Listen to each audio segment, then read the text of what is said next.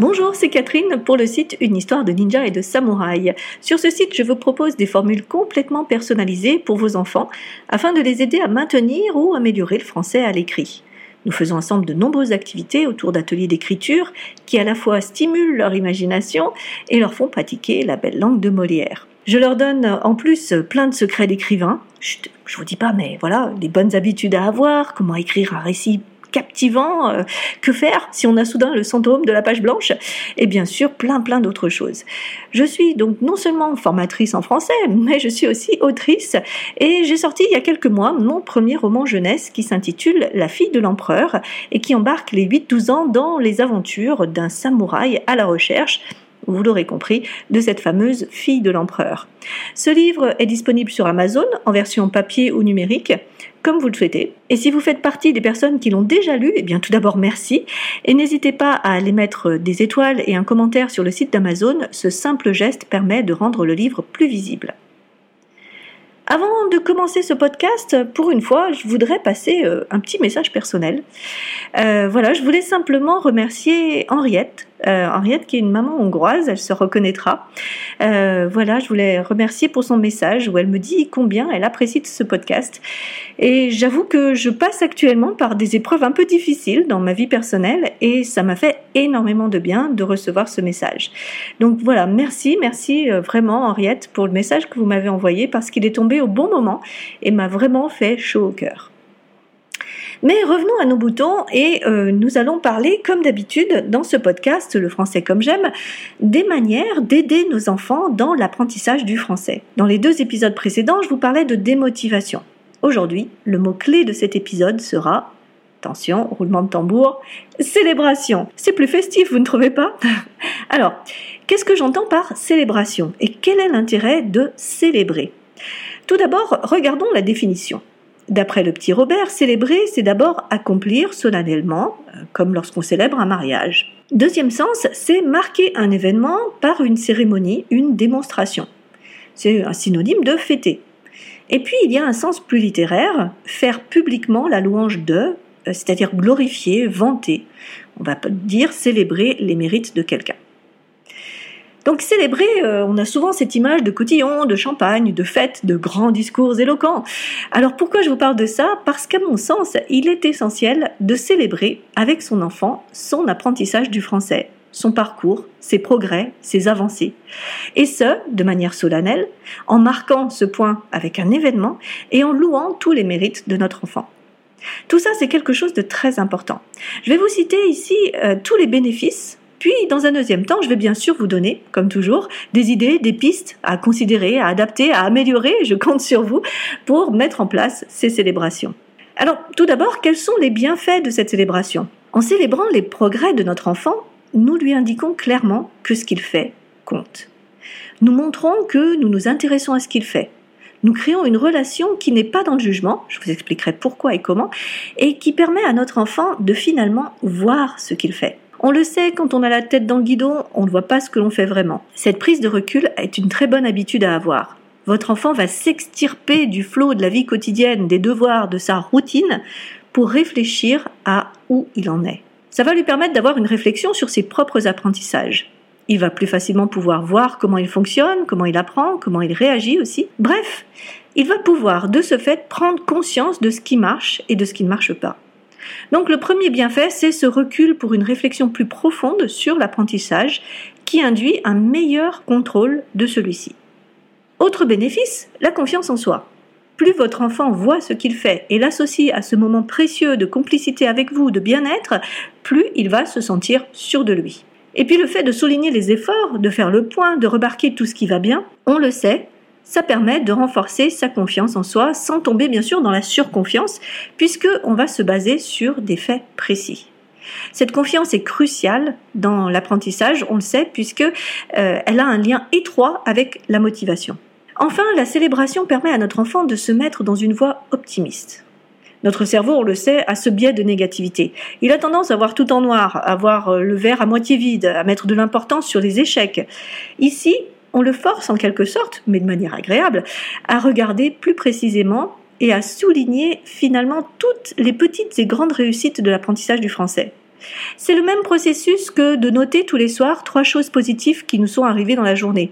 C'est une astuce qui est souvent donnée dans les accompagnements ou dans les livres que j'ai pu lire sur le développement personnel. L'idée ici est bien de focaliser sur ce qui va bien. Notre enfant va repousser au moins pendant le temps de la célébration ses idées noires qui souvent se transforment en projections et qui vont l'empêcher d'avancer. C'est, euh, comme je vous l'ai dit souvent, cette idée de je n'ai pas réussi jusqu'à présent, donc euh, je ne vais pas réussir. C'est ce qu'on appelle l'impuissance apprise, je vous en avais déjà un petit peu parlé. Ici, nous allons montrer à notre cerveau que nous avons réussi et de ce fait que nous avons de grandes chances de continuer ainsi.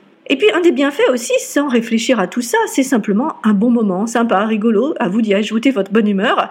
Tous ces petits moments sont des petites bulles de bonheur et ce sont des moments de complicité qui vont apporter du bien-être à toute la famille. Je vous invite donc à essayer. D'accord, essayez, essayez, mais essayez quoi enfin? Oui, j'ai voulu mettre la charrue avant les bœufs parce que je voulais que vous soyez d'abord convaincus de tout ce que ça peut vous apporter. Concrètement, qu'est-ce que c'est la célébration? Eh bien, c'est tout simplement prendre un temps avec notre enfant où on s'arrête et on regarde toutes les bonnes choses qui se sont passées. Ça peut être les choses qui se sont passées le jour même, dans la semaine, dans le mois, dans l'année. Je vous laisse choisir. Et on en fait vraiment la liste. On regarde vraiment tout ce que nous avons fait de bien. Ça peut être globalement dans la vie, hein, mais ça peut être bien sûr et surtout dans l'approche du français, puisqu'on est dans le podcast Le français comme j'aime. Notre enfant va être heureux de dire qu'il a lu deux livres en français en un mois qu'il a compris une règle très compliquée du français, euh, qu'il fait beaucoup moins de fautes sur les pluriels, euh, qu'il s'est mis à écrire une histoire. Bref, faites sortir tout ça, toutes ces belles choses.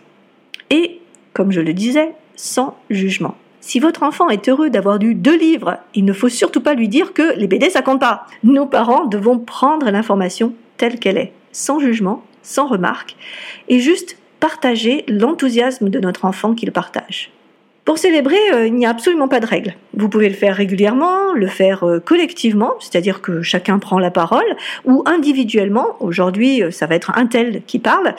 Vous pouvez y ajouter un bonus, c'est-à-dire rajouter quelque chose qui fait plaisir, je sais pas, son plat préféré, un petit cadeau, une attention particulière, une danse de la joie, bref, tout ce que vous voulez. Attention quand même, la célébration ne doit pas devenir une forme de récompense.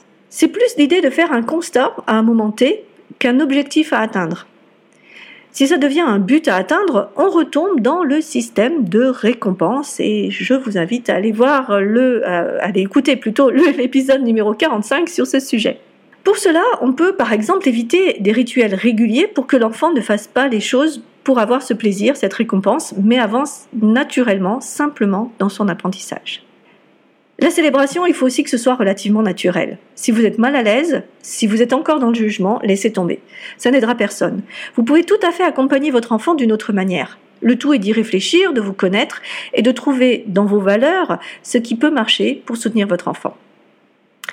Alors, pour ces célébrations, je vous donne quelques exemples de ma propre vie. Par exemple, il y a quelque temps, mon enfant a eu un examen important. Eh bien, nous avons célébré cet événement.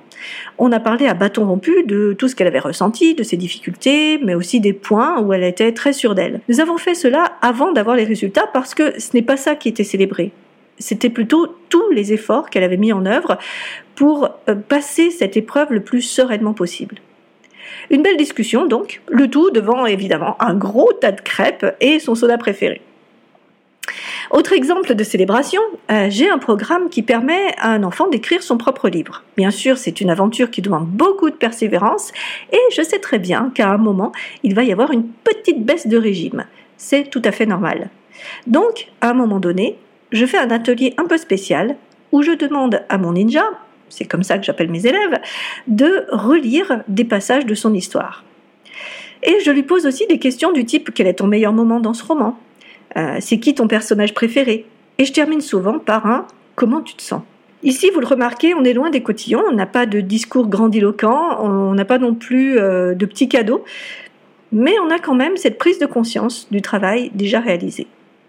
Vous n'imaginez pas combien cette pause relance la motivation de mes ninjas. Donc célébrer, c'est avant tout éprouver ce sentiment de satisfaction qui se suffit à lui-même, pas besoin de récompense, et qui va porter notre enfant dans son envie de continuer, d'aller plus loin, de s'améliorer. Alors je vois ici une question, oui, mais euh, si on n'a rien à célébrer on a toujours quelque chose à célébrer, je vous assure. Certains jours, ça peut être plus difficile à voir, ça je le conçois bien sûr, mais je vous assure, il y a toujours quelque chose à célébrer. Ça peut être euh, simplement le fait d'avoir fait euh, une partie de ses devoirs de français, ça peut être se rendre compte qu'en un an, la lecture en français est plus fluide. Alors en général, quand on regarde sur une grande période, on voit beaucoup plus facilement la progression. Ça peut être euh, avoir enfin compris les accords du participe passé. Je sais que c'est un des plus gros défis de notre langue. Et euh, vous verrez que plus vous entraînez votre cerveau à voir ces petites choses, plus vous en verrez. Et plus il y aura bien sûr de célébrations. Je vous laisse réfléchir là-dessus. Si vous avez envie de partager vos propres célébrations, n'hésitez pas à les mettre dans les commentaires. Si vous avez des questions, des remarques, je suis tout oui et je serai ravie d'échanger avec vous. Cet épisode est terminé. Si vous trouvez que ce podcast vous aide et que vous souhaitez m'aider à votre tour, je vous invite à diffuser le lien dans votre réseau d'amis, de famille. Vous pouvez aussi donner 5 étoiles sur la plateforme de diffusion de votre choix. Ça permet d'augmenter sa visibilité auprès de personnes qui n'auraient pas encore la chance de connaître le français comme j'aime. Et donc d'inviter d'autres personnes à célébrer avec leur enfant. la prochaine fois, nous parlerons d'anxiété, d'épreuves et de projections un beau programme, non? D'ici là, prenez soin de vous, célébrez et je vous dis à bientôt pour la suite des aventures. Bye bye